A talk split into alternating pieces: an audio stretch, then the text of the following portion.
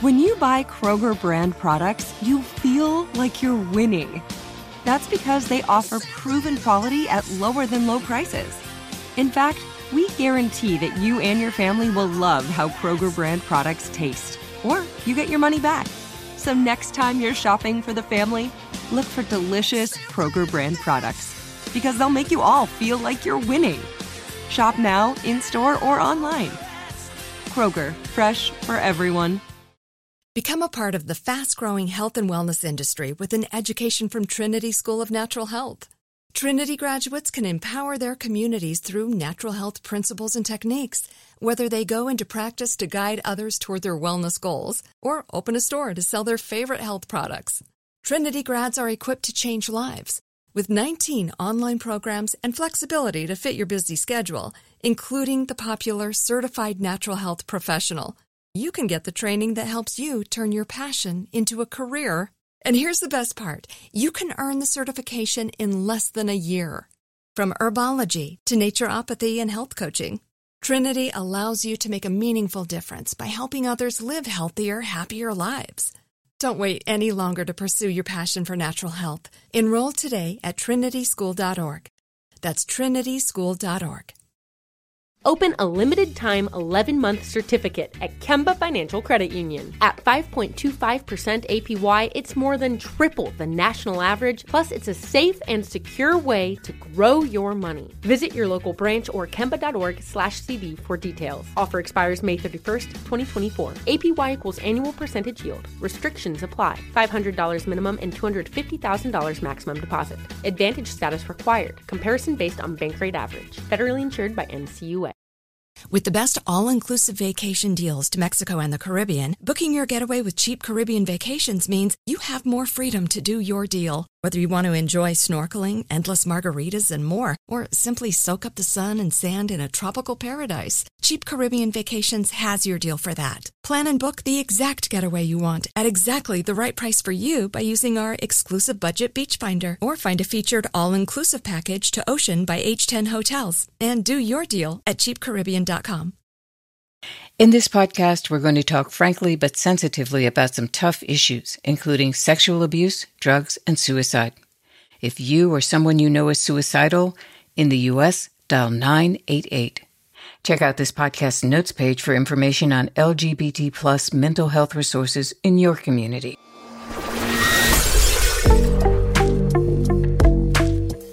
Welcome to this bonus episode of Shattering the System. I'm Sonari Glinton.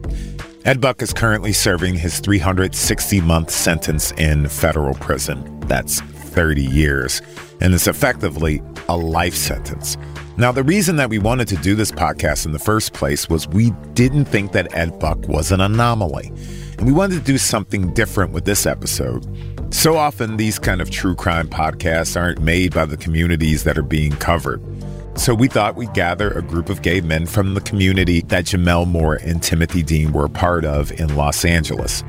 And after spending so much time thinking about the darkest parts of gay black life in the city, we were looking for something a little more hopeful. So a few weeks ago, I sat down with an amazing group of young men.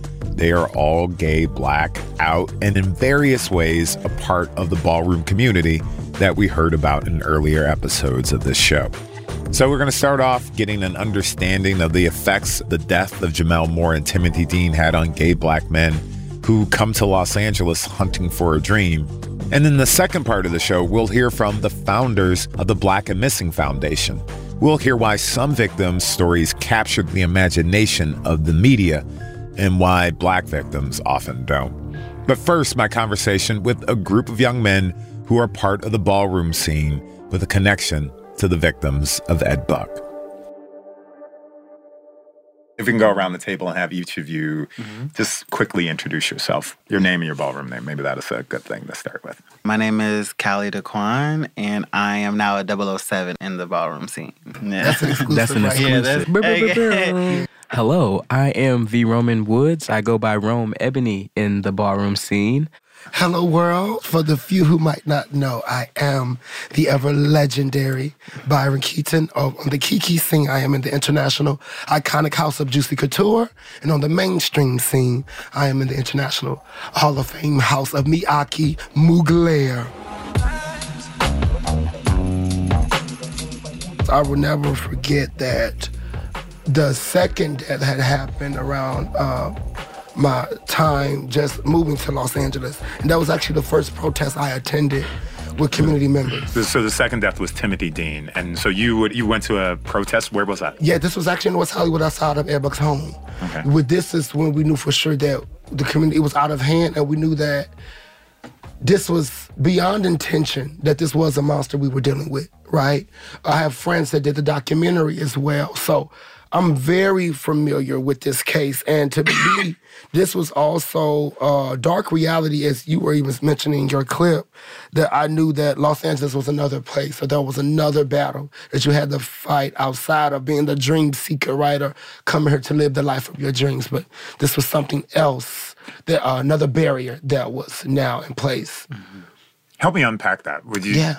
You, you like the LA thing is separate, like being so there's the dream of being in LA. Yes. And then there's being black and gay in LA. And the reality of that, right? So even for example, uh, Tim was at the time I was uh, a seat filler, professional audience goer, all that, and he was too. We were in the same agency, SRO, standing room only.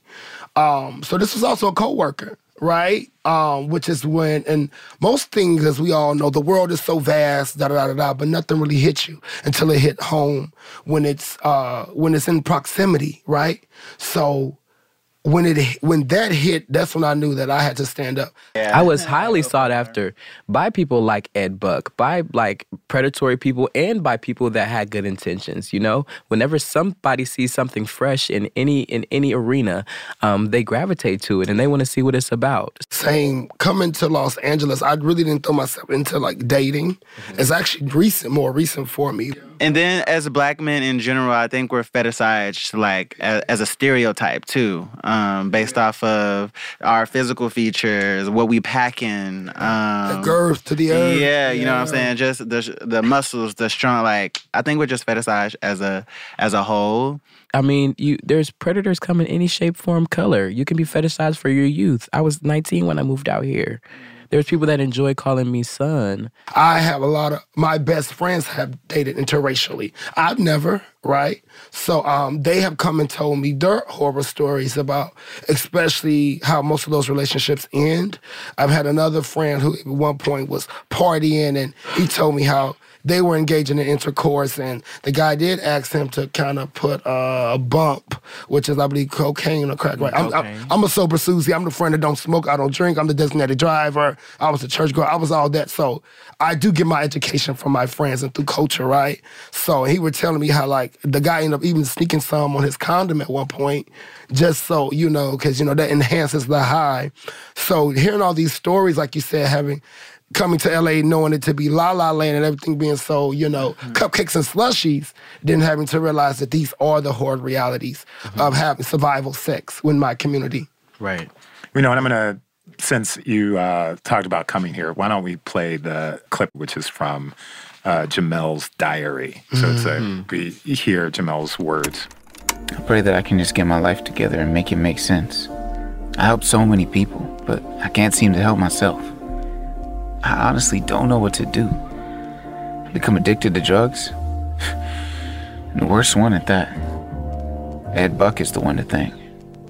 He gave me my first injection of crystal meth. It was painful. But after all the troubles, I became addicted to the pain and the fantasy.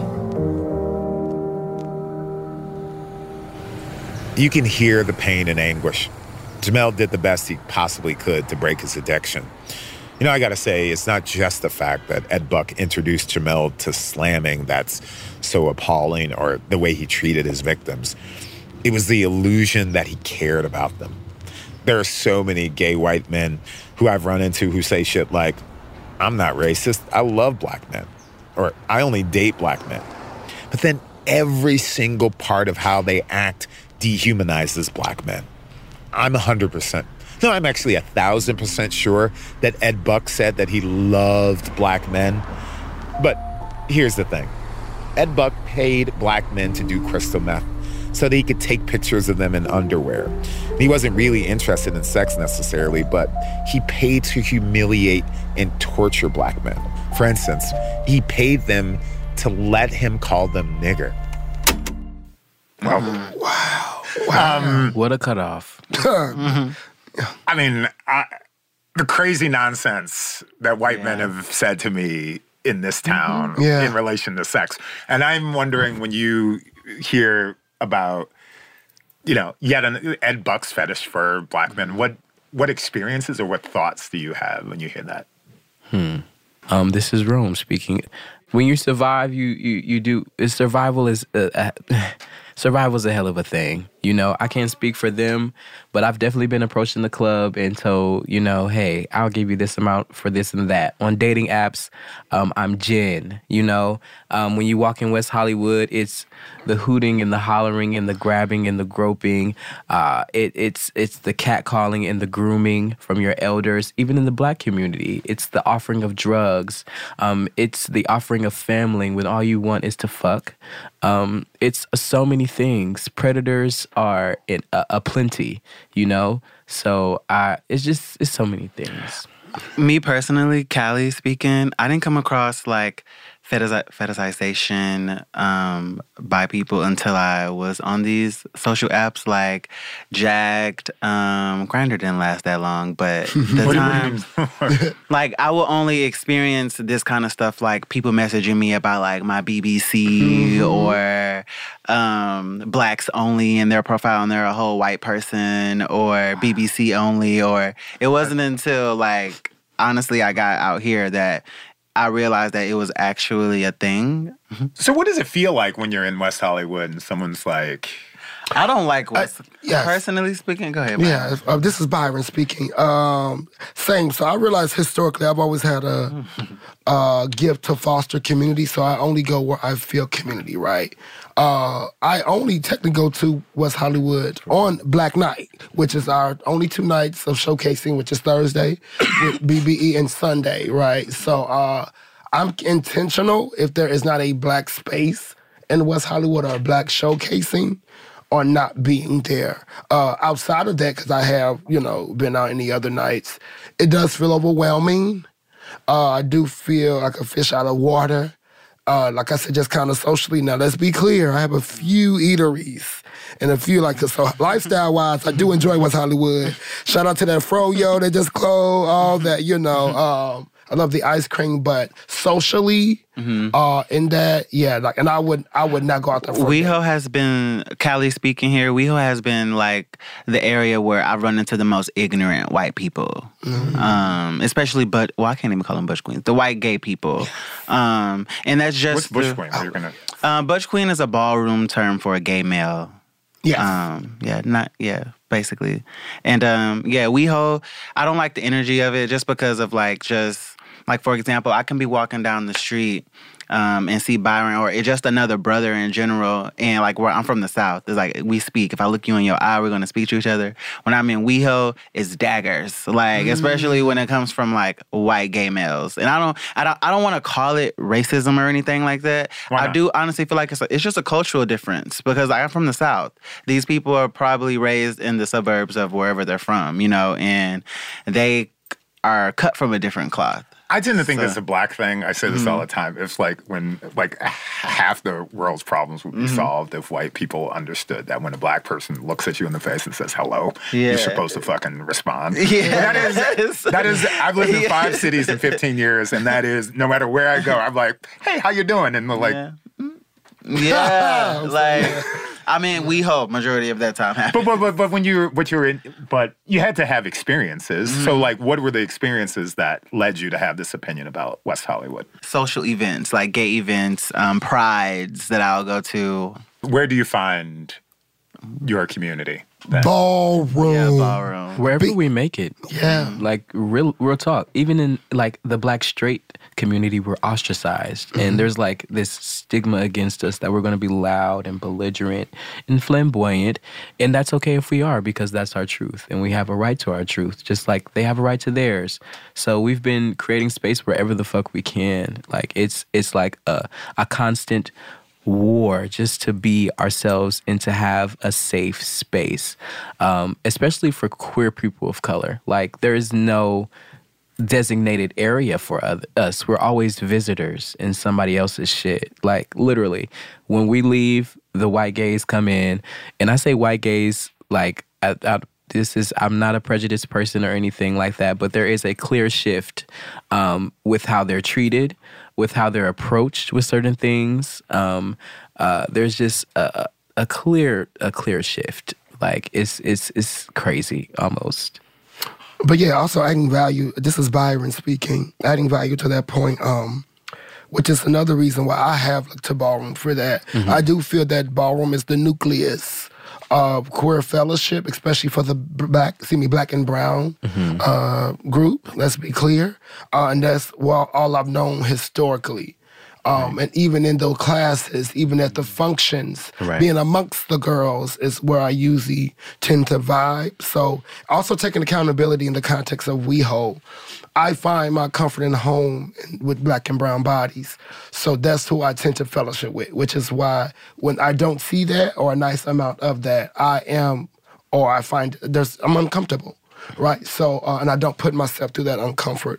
So I tend to only curate mostly ballroom spaces or black and brown queer spaces right. for that us uh, to create a safety net. I'm Callie speaking. I kind of also do feel like racism still kind of plays a major part in that too. It's just very hidden. Like it's not out in the air. You know, I do feel like it's hidden. Yeah, well, well, where, where they hiding it at? Yeah, not necessarily hidden because it's in plain sight. But I feel like there's Black Night for God's sake. Yeah, you like, know, like why would they even have to be an drawn. urban night in mm-hmm. WeHo? You know there's what I'm saying? Like that should already drawn. let you know what kind of what kind of space that WeHo was for designed yeah. for. The lines you know? are but, clearly drawn. Yeah. It's kind of a- apparent.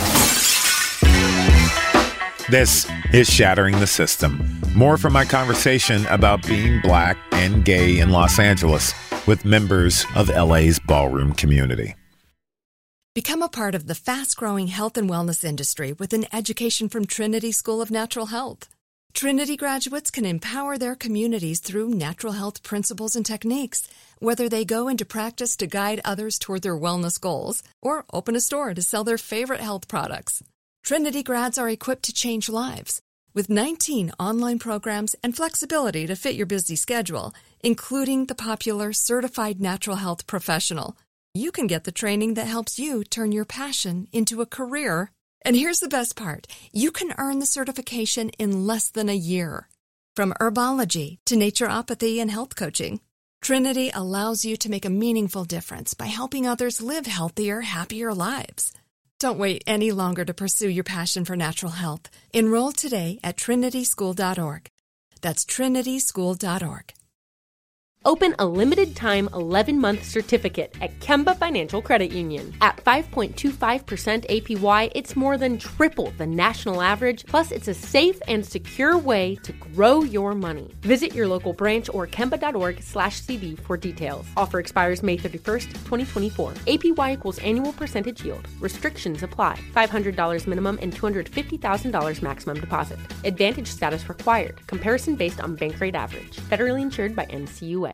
With the best all inclusive vacation deals to Mexico and the Caribbean, booking your getaway with cheap Caribbean vacations means you have more freedom to do your deal. Whether you want to enjoy snorkeling, endless margaritas, and more, or simply soak up the sun and sand in a tropical paradise, Cheap Caribbean Vacations has your deal for that. Plan and book the exact getaway you want at exactly the right price for you by using our exclusive Budget Beach Finder or find a featured all-inclusive package to Generations Riviera Maya Resort and do your deal at cheapcaribbean.com. AT&T connects an ode to podcasts. Connect the alarm. Change the podcast you stream. Connect the snooze. 10 more minutes to dream. Connect the shower. Lather up with the news, sports talk, comedians, or movie reviews. Connect with that three hour philosophy show. Change the drive into work in traffic so slow.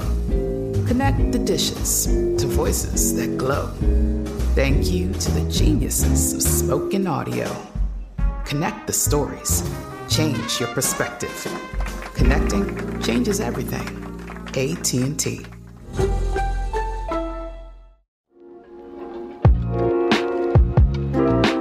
So one of the more interesting interviews that I did was with uh, Ludlow Creary, who Mm-hmm. was Ed Buck's lawyer, black man, uh, NAACP, you know, were- went into the NAACP. And I always think when I talk to him or hear him that he is a version of me. Like I, like we are almost the same age. Yeah. We went to the same type of school, just like, um, you know, he went to Beverly Hills High, went to a fancy school in Chicago, the whole thing, bust, Yeah. all of those things. And I, the transition that I almost want to make is in hearing about this, is there any, do you, how do you see Ed Buck in this? Is there any empathy? Is there any like, what- So, Callie speaking, um, I don't have empathy for him. I could say I I wouldn't even have sympathy for him to be honest, but I do feel like everybody makes a choice and everybody has a is it was responsible for their own decision. So, me putting myself in the victim shoes, if I know that I'm homeless right now, or if I know that I'm looking for shelter or any kind of like um, resources, and I'm getting on these apps to look for it, you know what I'm saying? Anything can happen out of that. Like I'm Yeah. literally signing up for anything that can come out of this. Yeah, but yeah, I think yeah. And like I can't put all the blame on. I wouldn't put all the blame on him. I do, but I do feel like he is monstrous for the. Okay. but, For, but come, come, like, speak up. Yeah, okay. I think the word we're looking for for Ed Buck is pity. I pity him. I feel sorry that uh, a being would stoop so low um, as to inject other human beings with drugs and embarrass them. Everybody has their own fetishes and their own things that they're into. Hey, I don't yuck anybody's yum. Um, but when that yum is poisonous and disastrous and tainted and carnal and evil and vile. I don't I don't I don't have empathy for you because I can't put myself in your shoes. I, that's just not that's not what I can do. And for the victims, for the people, for the young men that walked into those rooms and that allowed that to happen, I can empathize with them. I, I can I can empathize with them because I've been a young man that was broke. I I've ran out of Ralph's with chicken my freaking freshman year here because I was so broke. Like so, I can understand when somebody says, "Hey, I'll give you a thousand more dollars." You know how much a thousand dollars is to somebody that somebody that has nothing. Do you know how much a hundred dollars is to somebody that has nothing? Like Yeah, uh, but I don't. I Byron Keaton do not pity Ed Buck or uh, empathize. Well, I, I, do. I don't love your empathize, yeah. but, you know, I don't shade, but but um, my thing is he's the poster child of what do we, I think most fear when we enter those spaces of allowing intercourse or Mm-hmm. fetish play with white men. That uh, he is the uh, peak of that, the pinnacle in my eyes. But yeah, so No, do you see him? I mean, I sort of see him as I always in in a in a in a hot moment talking to somebody. It was like, oh, you like this is just a continuum. You're like Ed Buck is on a Yeah, it's continuum, a and you're- legacy. and you're right. You're not that far away. you see what I'm saying? Yeah, like yeah. So that's why to me, I like, love black men. That's what it's like. yeah. yeah, to like- any, by any means growth. necessary. By any means necessary. But concluding that thought, yeah, I do. I do not. Um, he's to me, I can say he's the alt. He's the leader of what we fear the fetish to be, especially in the community, and especially in a place like Los Angeles, where people look at this place for the fantasy, for the life enhancement that it is. Right. So, yeah, to me, he's and it can be. It definitely like Los Angeles can be.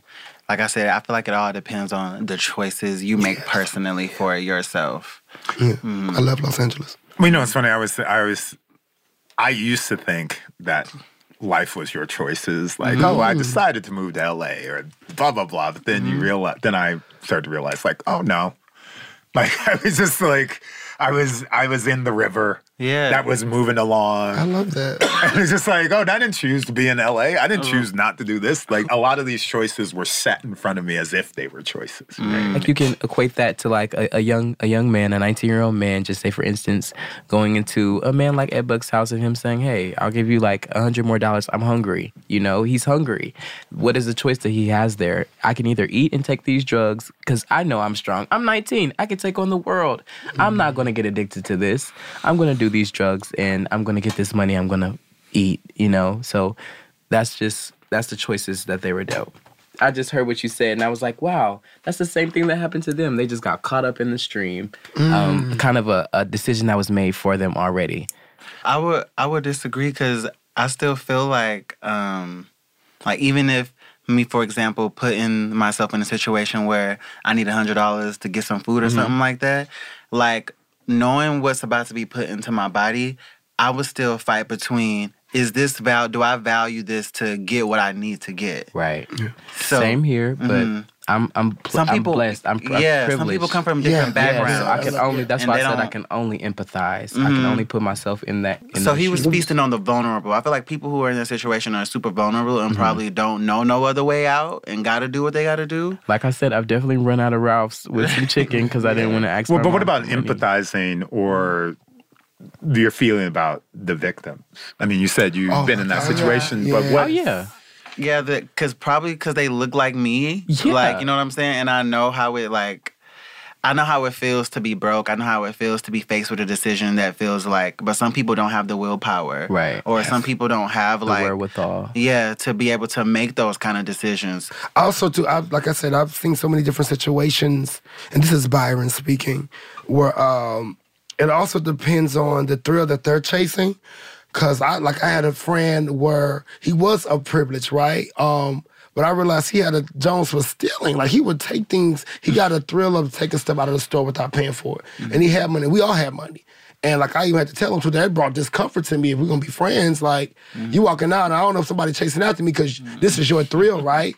And even knowing uh, one of the victims who had passed, and just knowing his ambition when we would be out on set, not knowing how like sometime, which is why I'm also protective in ballroom spaces, what the leaders teach, because I do know how some youth are, are, are taught to sell their bodies uh, in certain spaces or certain mentors. Like this is kind of what you got to get used to, right? And no, it's you don't always have to. You, you do have the People power have of choice. told you. Oh, I, this is Yes. yes. Oh my the people, the God. girl, you, you- you'll be surprised. This Are is you why. kidding me? the- No, no, no, no. Wait, we wait, want to really speak to the horribles. Go ahead, brother. Oh Please. my God. No shade.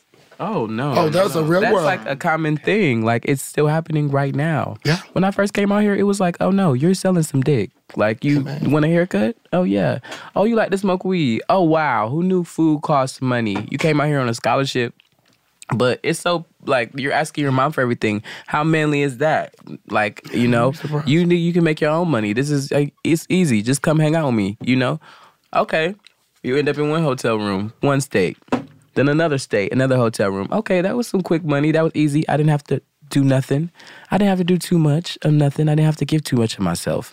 And then uh, you you you leave pieces of yourself in different area codes and So- realize you're like shambles or like literally a fraction of your former self.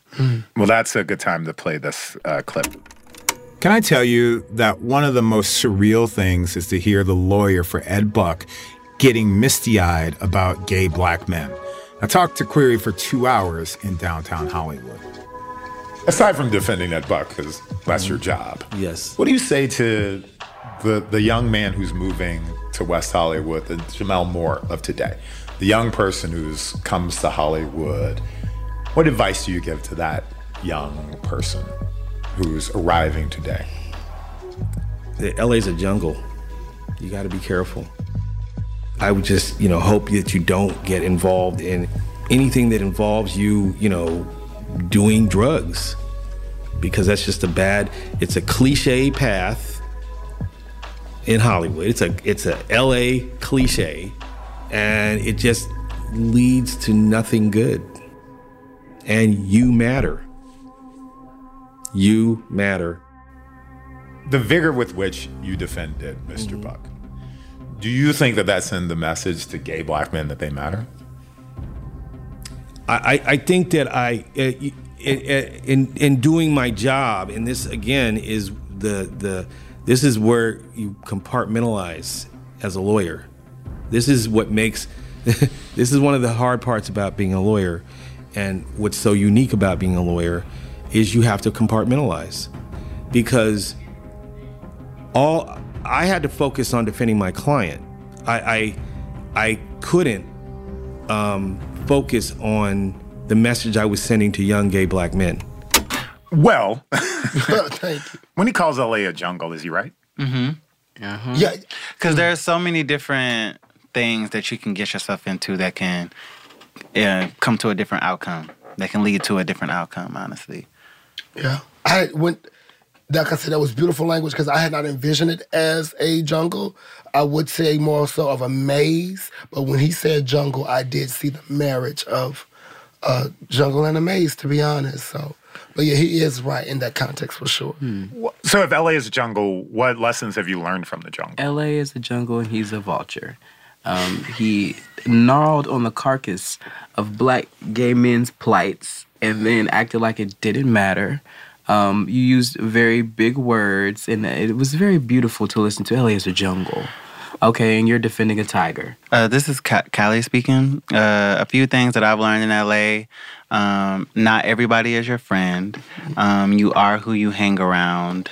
And um, it's super easy to get thrown off track. Hmm. Yes, and with this, so funny you say that because one of the lessons that I, Byron, have learned is that I remember when I first got here, I saw a lot of friends get chased out of here actually mm-hmm. within the first three back. weeks, They and. I realized what distinguished me from them was my focus. Mm-hmm. So the mm-hmm. focus and your intention on why you out here, making sure you keep that at the forefront of everything. And to me, that's how you t- will navigate not only the jungle but your own personal definition and fulfillment of what success is, Yeah. and finding it out here. And that that gentleman is a pure example of um, everybody black ain't your brother. Everybody on that that. you feel Amen. should share the same values and ideals that you do just does not. Okay, so that's just something to accept. What about the police? What about? What about the police? Now, now let, me, I, let me speak. I have a lens on this um, because Oh, hold on. hold on. You, you have a. You have a this is this is funny to me. Yes. So please tell me about the police. So you have a specific lens. Let's be clear. Just I want I- only because this is a distinguishment. I come from St. Louis. You know, I come from the Ferguson era Okay. of Mike Brown, right? So coming from like a St. Louis where we are taught to not even fear the police, but actually like stay away. I think that's a black thing, period. To uh, stay away and disconnect from the police. Um, my experiences in Los Angeles have been quite different. Yeah. Um, I like I I no, I, when I'm gonna knock on this table, do do do do do, but like um. I haven't been pulled over out here like no shit. Like it's it's really been pleasant compared to where I come from, if that makes sense, right? Uh, still just knowing culturally, you know, you don't fuck with the police. Let's be clear. Come on, but um, coming from from I'm from in my Anthony Hamilton voice, uh, it's been distinguished um, from St. Louis and coming out here. So, but go ahead. What what about? The, is there a difference between, say, how you feel in West Hollywood or other places? You're you're you're laughing. You're like you have a different. It's no, Diga me- it's, or it's tell me. great. Everybody's so nice. In LA, Is that sarcasm? the police are so nice. Oh my God, they pull you over and they're so nice. One of the moments during the podcast that I thought was interesting, I interviewed the former mayor of West Hollywood, and we mm-hmm. talked about the sheriff's police. Were you satisfied with the sheriff's department when you were uh, in the city?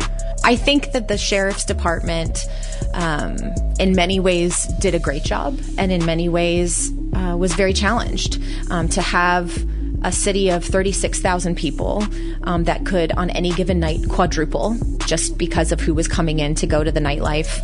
Um, that makes your uh, your job and your responsibilities very difficult. Um, it's not like you're uh, patrolling a bedroom community of 36,000 people um, that you know goes to sleep at 10 o'clock at night. But I will also say, because of that, they had to be prepared for a different kind of experience. And um, I think there were ways that the department fell short in terms of the expectations of the community um, as it related, especially to, to cultural competency And so, then, and there's no like, oh, in order to come to West Hollywood, like in my mind, there would be like, oh, there is this t- sort of special training, or maybe I want to know this, or but there's none of that. And you, you're shake, you shook your head. so. Requirements? No. There, uh, there was discussion that train certain trainings happened, and I asked that question um, at a public meeting, and um, I, I just asked uh, someone from the station who was a sergeant um, what sort of training he had had um, as it related to uh, LGBTQ plus cultural competency, and he said that he had been trained on the flags. wow. That was literally his answer.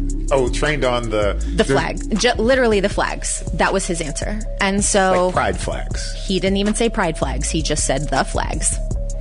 So, um, when that is an answer that you get from a sheriff, sergeant, who is dedicated to the West Hollywood station, it is troubling to think that not everyone at the station could receive the kind of training one might expect in order to properly serve the LGBTQ plus community and keep people safe.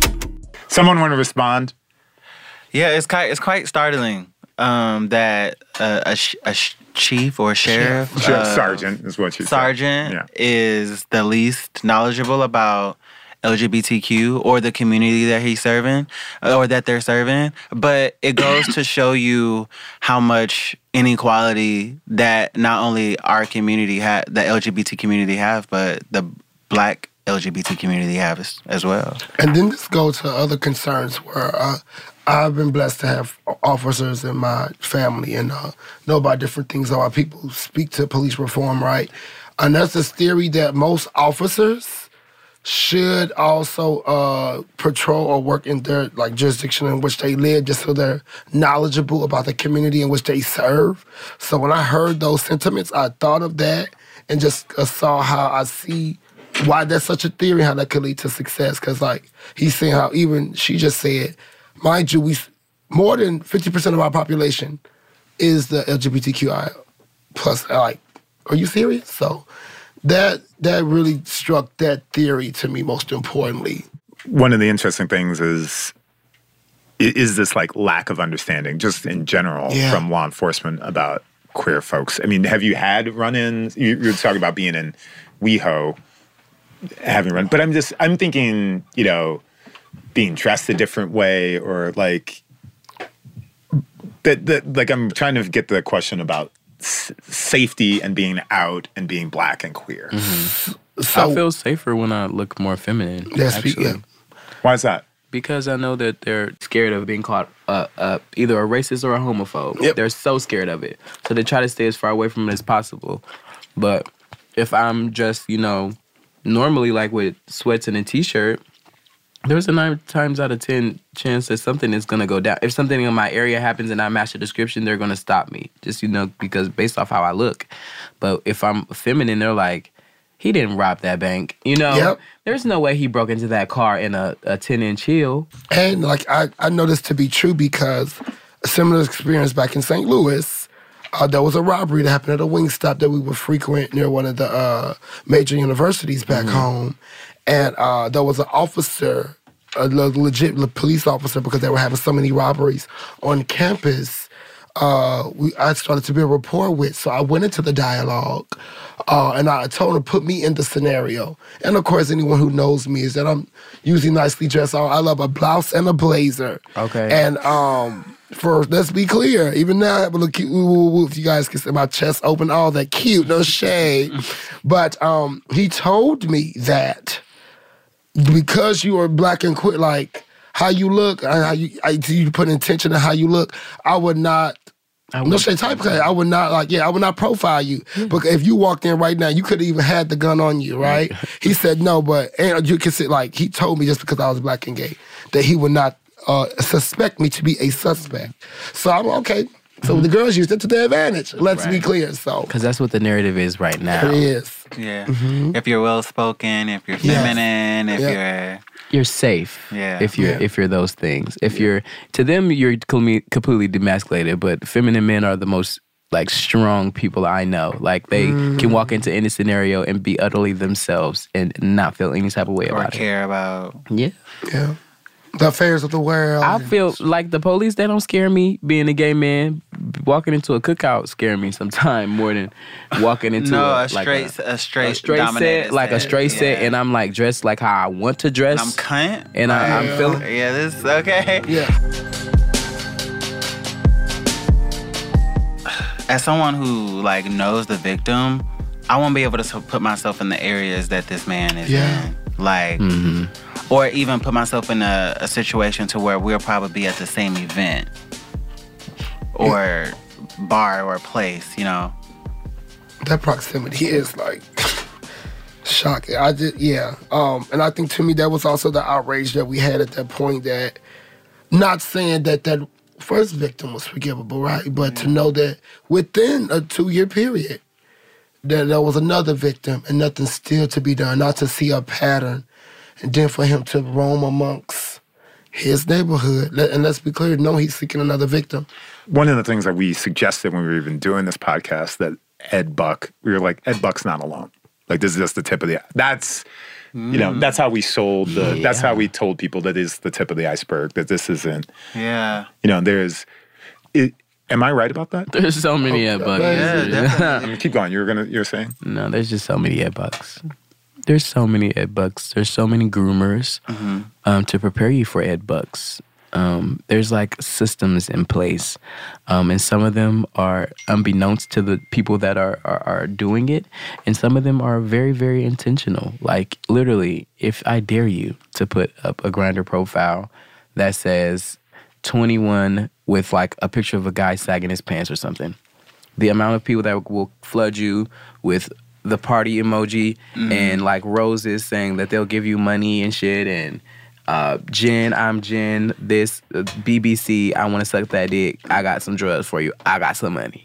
Yeah, I feel like there are a lot of eds out here, but I feel like the drugs are gonna the drugs are gonna get to the people before the eds get to the people. So I feel like um, crystal meth is like a silent pandemic that's going on in the Black queer community, especially ballroom. And I feel like with people hooked on these drugs first, they'll put themselves in situations to be taken advantage of by people like Right. Ed. if you're going to give somebody advice who is, you know, coming from St. Louis or Texas or Columbus, um, gay black man getting on a plane, heading to Los Angeles, what advice would you give them? Stay true. Stay true. Uh, What does that mean when you say stay true? Help me understand. So, um, and that was going to lead me to my next point of uh, your focus. Always remember your why. What what was that motivation, that fi- fire beneath, uh, and the wind beneath the wings too, that had you come here? Right. And I realized always uh, being at the foundation, the basis of my why, has kept me. Um, it also has helped me not only navigate the terrain, but allow uh, to me also to withstand like the blows and bouts of life. Because that's one thing when I realized I fell in love with Los Angeles. To me, even the struggle became so beautiful. Mm-hmm. To be honest, um, because I knew I belonged here. So I knew with that having that sense of hope and foundation and knowing that I belong here, and I knew it was always gonna work out, and it has. I'm six years in and still believe that the best years of my life are here to come. And as I tell people when they move here, I always tell them, trust me, you. St- you stick it out, t- the best years of your life will happen here. Right. Find your tribe. Find some people that think higher than you. Some people that are elevated. Some people that want to be in positions that you want to be in, or some people that are in positions that you want to be in. Come on and do the work. It's time. I'm also saying that to myself. Um, this is Callie speaking. I would say your faith will get you very far. Sometimes you're going to be put in situations to where you're not going to see a way out or you're not going to have the solution or the answer.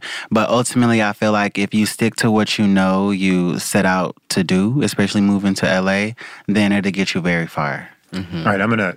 How do you avoid someone like Ed Buck? Plainly for me, I just don't date white. That's just me. Prevention is better than cure. My God, I'm just keeping a hundred. Wow. Um, the, the with the black ones, I mm. just I don't date elders. That's Oh, wow. Oh, Let's be. So, oh, also, I mean, th- th- and this one thing I never forgot. I was on set, and another fellow Gemini. Shout out to the Gemini's. Mm. He was like his his, safety barrier is five above and five beneath. So I and oh. I- so subconsciously I always look at that when I check age. A- a- age-wise. This is So- age wise. So five above and five beneath. I'm that's a mm. healthy medium. Okay. So that's that just my Okay. Ed Buck prevention tactic. Let's be clear. Okay. Oh, for me, I would, uh, how you stay away from an Ed Buck is um, understanding that your worth is much more than hundred dollars for for a quick blow and go. A lot of it, um, it, it just goes down to survival. Understanding that tomorrow you will be alive and there will be an opportunity for you. Go ahead, work at Starbucks, work at McDonald's for the time being. Clean toilets if you have to. There's always something else because you're worth so much more. Um, my advice to be to stay away from any kind of Ed Bucks or to um try to refrain from doing hard drugs. Or or substances that will take you um out of your right mind or take you up out of here. Okay. okay.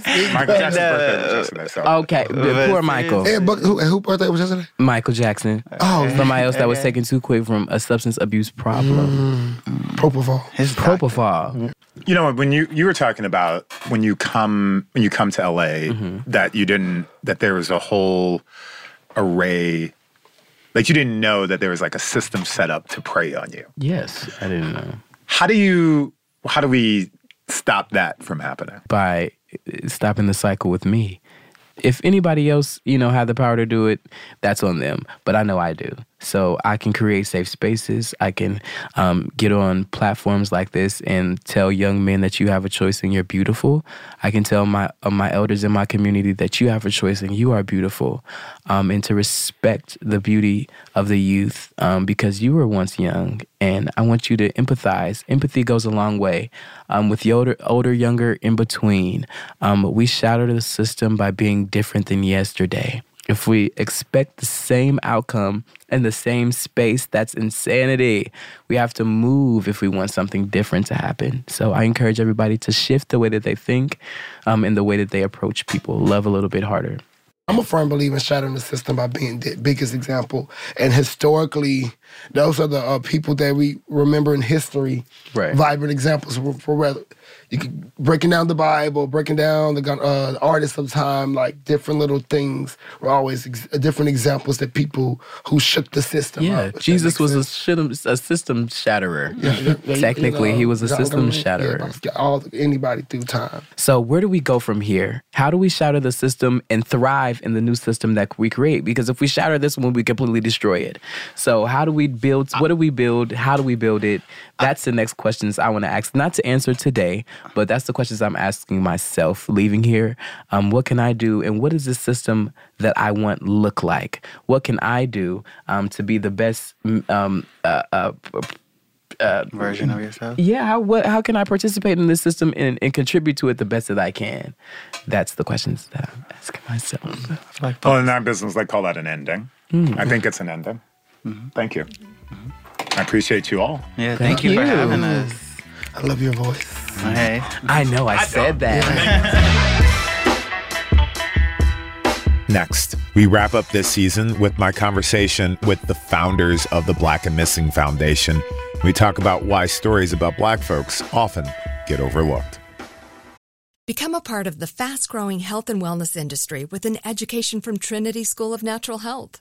Trinity graduates can empower their communities through natural health principles and techniques, whether they go into practice to guide others toward their wellness goals or open a store to sell their favorite health products. Trinity grads are equipped to change lives. With 19 online programs and flexibility to fit your busy schedule, including the popular Certified Natural Health Professional, you can get the training that helps you turn your passion into a career. And here's the best part you can earn the certification in less than a year. From herbology to naturopathy and health coaching, Trinity allows you to make a meaningful difference by helping others live healthier, happier lives. Don't wait any longer to pursue your passion for natural health. Enroll today at trinityschool.org. That's trinityschool.org. Open a limited time 11 month certificate at Kemba Financial Credit Union. At 5.25% APY, it's more than triple the national average, plus, it's a safe and secure way to grow your money. Visit your local branch or kemba.org slash CD for details. Offer expires May 31st, 2024. APY equals annual percentage yield. Restrictions apply. $500 minimum and $250,000 maximum deposit. Advantage status required. Comparison based on bank rate average. Federally insured by NCUA. With the best all inclusive vacation deals to Mexico and the Caribbean, booking your getaway with cheap Caribbean vacations means you have more freedom to do your deal. Whether you want to enjoy snorkeling, endless margaritas, and more, or simply soak up the sun and sand in a tropical paradise, Cheap Caribbean Vacations has your deal for that. Plan and book the exact getaway you want at exactly the right price for you by using our exclusive Budget Beach Finder or find a featured all-inclusive package to Generations Riviera Maya Resort and do your deal at cheapcaribbean.com. AT&T connects an ode to podcasts. Connect the alarm. Change the podcast you stream. Connect the snooze. 10 more minutes to dream. Connect the shower. Lather up with the news, sports talk, comedians, or movie reviews. Connect with that three hour philosophy show. Change the drive into work in traffic so slow. Connect the dishes to voices that glow. Thank you to the geniuses of spoken audio. Connect the stories. Change your perspective. Connecting changes everything. AT&T.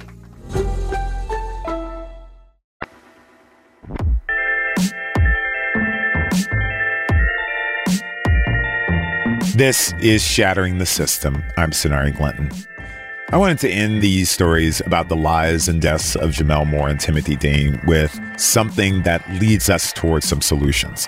You know, it took a lot of effort to get the world to really pay attention to these stories, but it's not an anomaly that stories about crimes about black victims are often downplayed or the plight of black people is just completely ignored. Natalie Wilson and Derrica Wilson are the founders of the Black and Missing Foundation. One is a lawyer and the other is a journalist, and they came together to fight the apathy about black people who go missing. So, you know, if you can walk me through the tragic event that, you know, my twin brother who doesn't exist goes missing, right? Break down what the response would be to that hypothetical missing person versus, say, a white person when they go missing?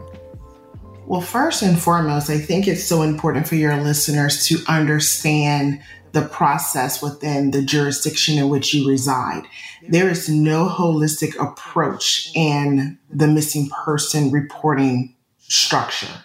Every jurisdiction can operate in the manner in which they choose. So, for example, some jurisdictions require families to wait 24 hours before filing a missing persons report.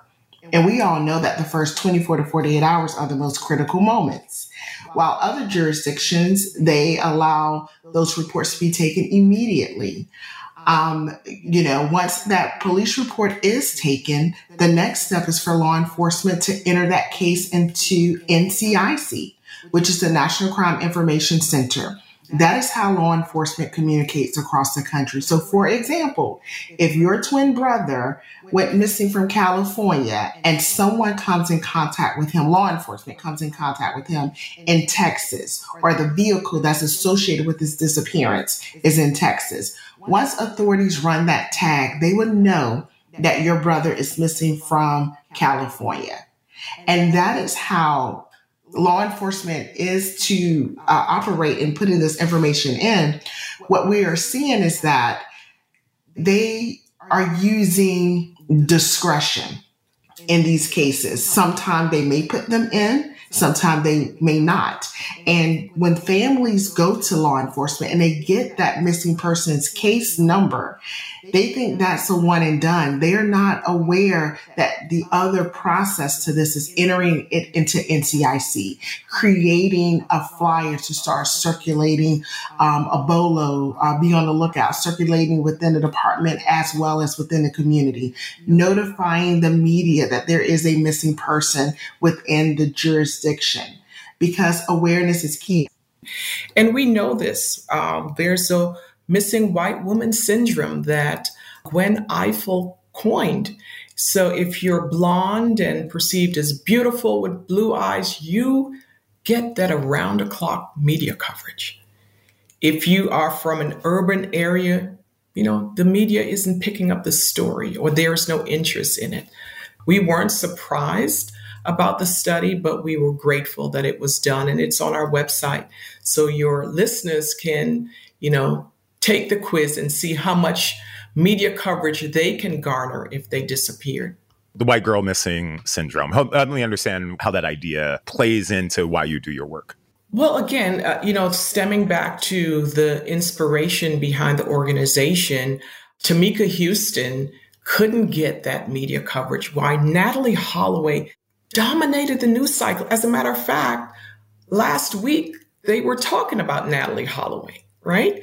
So if you go to Google and just see how many impressions, how many news stories have been, have been done on Natalee Holloway, Chandra Levy, Gabby Petito, and the list goes on and on.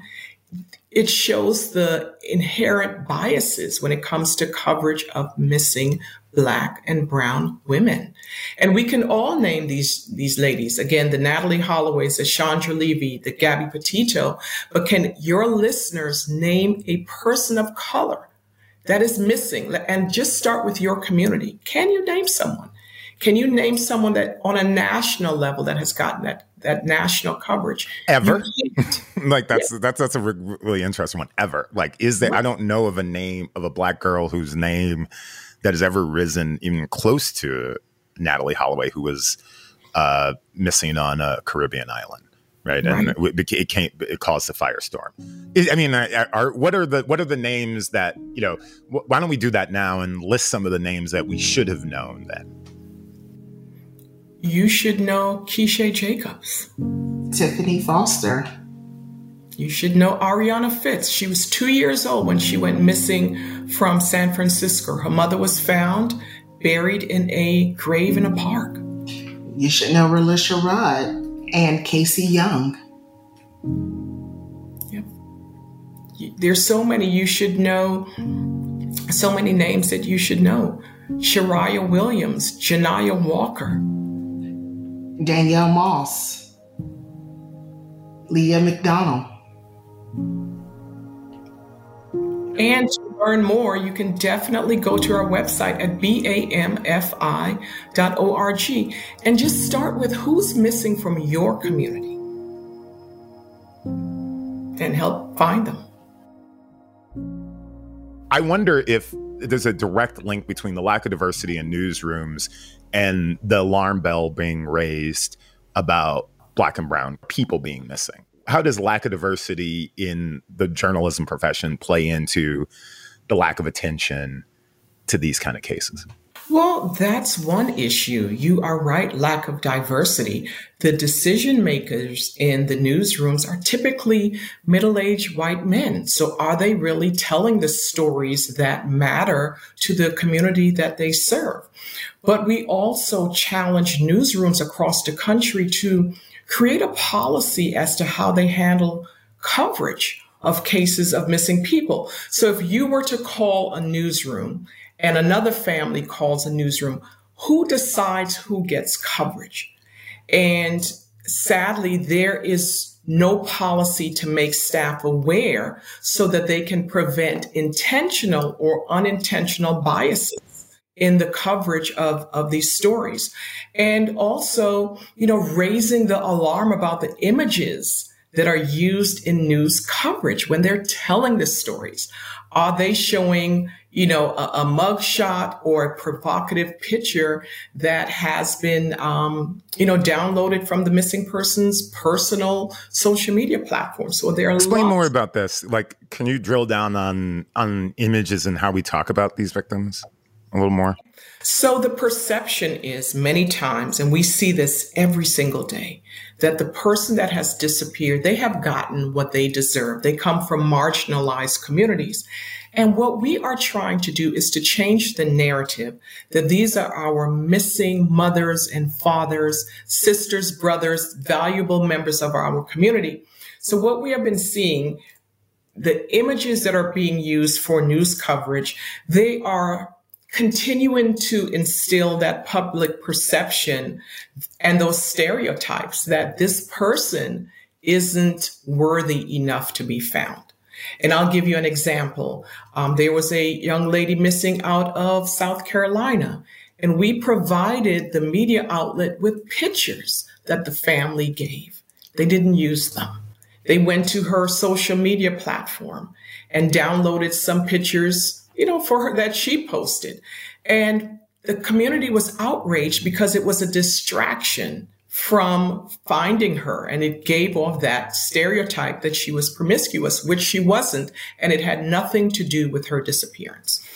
And I'd also like to add, you're right. Sometimes what we do is very frustrating, right? But it's also rewarding when we are able to find someone and reunite them with their loved ones, and we know that that family can sleep at night. You know, and as we peel back the layers, we are realizing that there's so many systemic issues in our communities that need to be resolved. Homelessness, um, jobs, um, you know, mental health, and that's an issue that we need to talk about. When you look at the homeless population, especially with young people, or when you see people who run away or those things, you, I have to imagine that a large percentage of those of the black and brown missing people are gay and lesbian. Help me understand how being gay or queer rather feeds into this problem. Uh, we are seeing, and we've had um, some cases um, of missing individuals from the LGBTQ community. And it's something that we are taking a closer look at to see how we can, you know, better support them and, you know, better provide them with the resources that they need. It's it's new to us. Our focus is on men, women, and children to holistically help bring awareness to their disappearance and to find them. But we are seeing more and more LGBTQ members disappearing. So we're taking a look into that as well. Well, there's certainly been an increase. 30% of missing persons in the United States were persons of color, and that number has since increased to 40%. So the numbers are alarming. Now, I'm a journalist. What can journalists do in their newsrooms to make your job easier?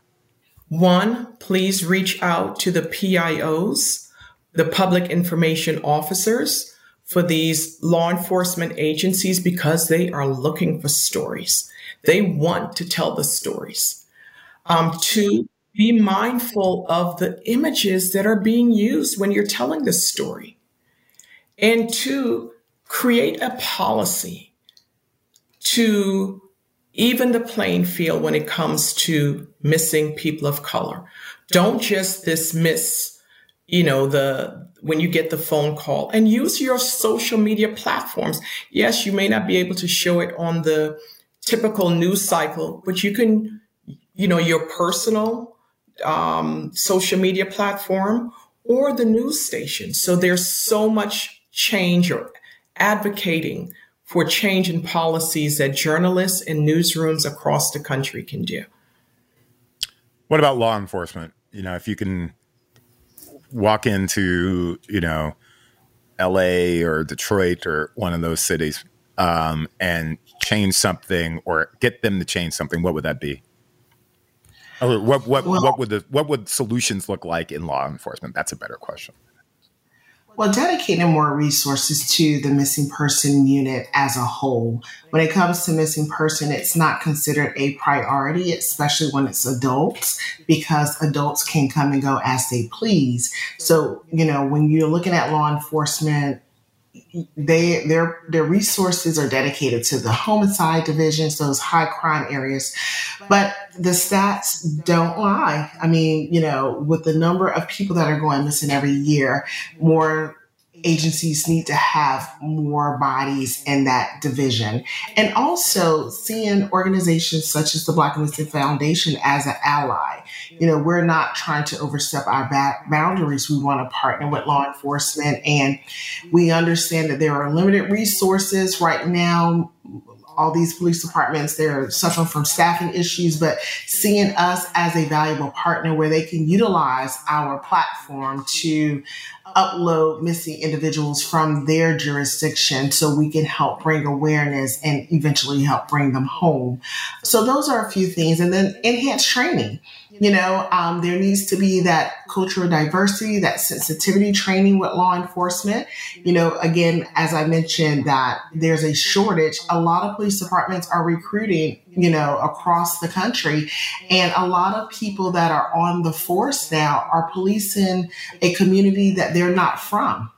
And so that makes it very challenging when you're policing a community that you're not from to really understand that community. So we really need to get back to the basics and we need to enhance the training and get rid of that classification runaway. They're missing. When it's a child and that child is missing, that child is endangered. And we know that every three children that run away are solicited for sex. Um, and then lastly, the point that I would love to make is, you know, review those policy and procedures and get rid of that 24 hour waiting period. And can I just add one more thing? I want to tell journalists why they matter. Well, one, media coverage puts pressure on law enforcement to add resources to the case. And as Derrica mentioned, law enforcement typically are not taking these cases seriously. But your coverage will also alert the wider community that someone is missing, and it can increase the chance of a recovery because we know that within the first 24 to 48 hours are the most critical times.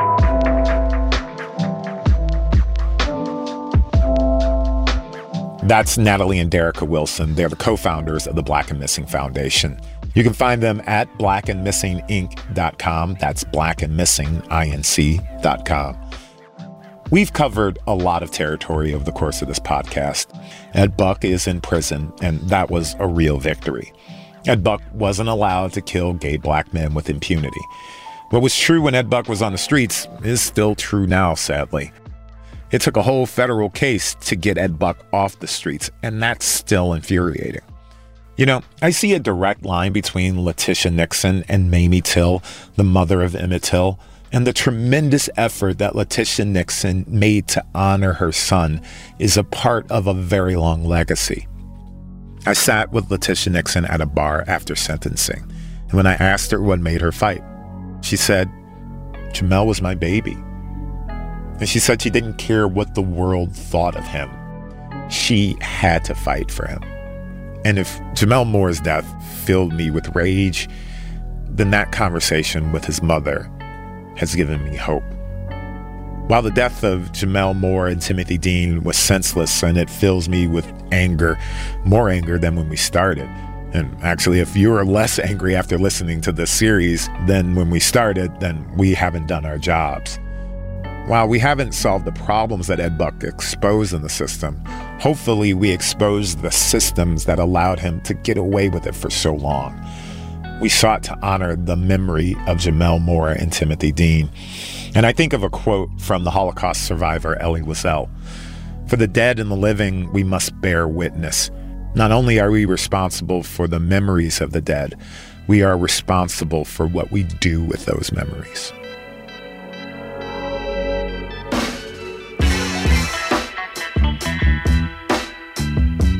Well, that's our show. I'm grateful especially to all the folks on this team, the individual names that I will read in the credits. This team that has given me so much space and grace to tell this story. For them, I will be eternally grateful. Let us know what you think. Leave your thoughts about the series in the comments.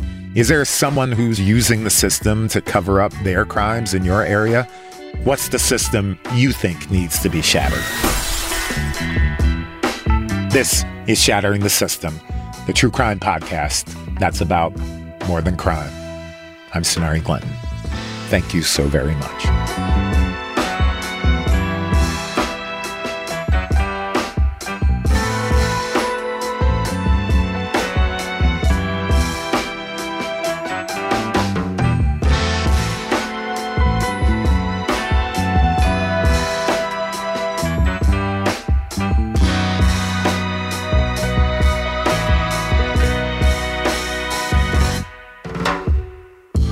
Shattering the System is a production of Macro Studios and iHeart Podcasts.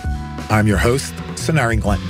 Follow me at S-O-N-A-R-I 1 on Instagram. Our series executive producers are Charles King, Aisha Corpus Wynn, Roy Orecchio, Jonathan Unger, Lindsay Hoffman, and Sonari Glinton. That's me. Our show is co-written and produced by Ralph Cooper III Erica Rodriguez is our associate producer. Dana Conway is our archival producer. Chris Mann is our audio engineer. Sound design and music provided by Chris Mann with Podshaper. Special thanks to Karen Grigsby Bates, Portia Robertson Migas, and Lisa Pollock.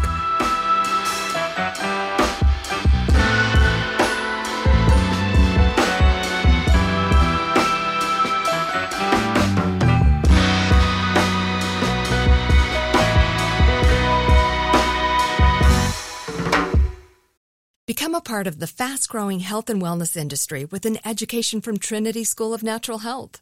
Trinity graduates can empower their communities through natural health principles and techniques, whether they go into practice to guide others toward their wellness goals or open a store to sell their favorite health products. Trinity grads are equipped to change lives.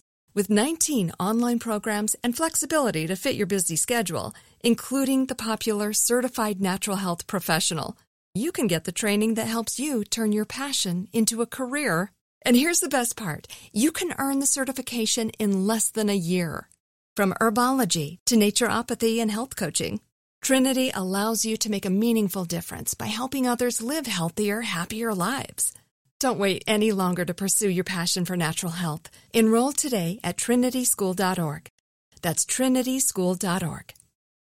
If a new house is on your wish list in the next five years, grow your savings faster and experience your dreams with an Ohio Homebuyer Plus account from Kemba Financial Credit Union. A savings account specifically designed to save for a new home where you can earn 7% APY, a $500 matching bonus, and a $1,500 mortgage closing cost credit. Learn more at Kemba.org. Offer expires March 31st, 2025. APY equals annual percentage yield. Restrictions apply. NMLS 292230. Equal housing lender. Federally insured by NCUA.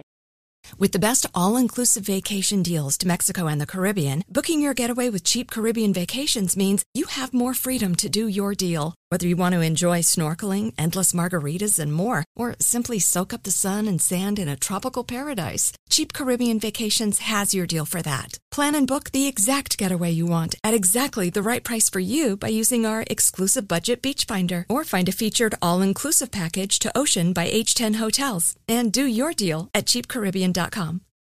Are you still searching for your perfect place to call home? Well, now is the time to buy at Fisher Homes. If you're looking to move in before the end of 2024, May could be your last opportunity to start building your dream home and close before the year's end. If you're hoping to move in even sooner, Fisher Homes also has homes that are move in ready and waiting for you, where you can start enjoying the benefits of homeownership even faster. Schedule your personal tour with a new home advisor today at FisherHomes.com and make this spring the season you find your perfect home sweet home.